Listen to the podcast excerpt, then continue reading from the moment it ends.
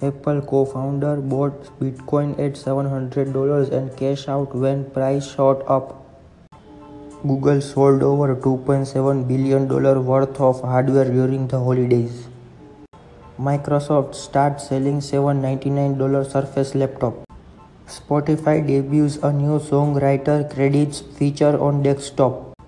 Tesla looks to take a solar mainstream with Home Depot partnership. Chrome OS is almost ready to replace Android on tablets. Telegram removed from Apple's App Store due to inappropriate content. Sony's PlayStation 4 has nearly outsold PlayStation 3.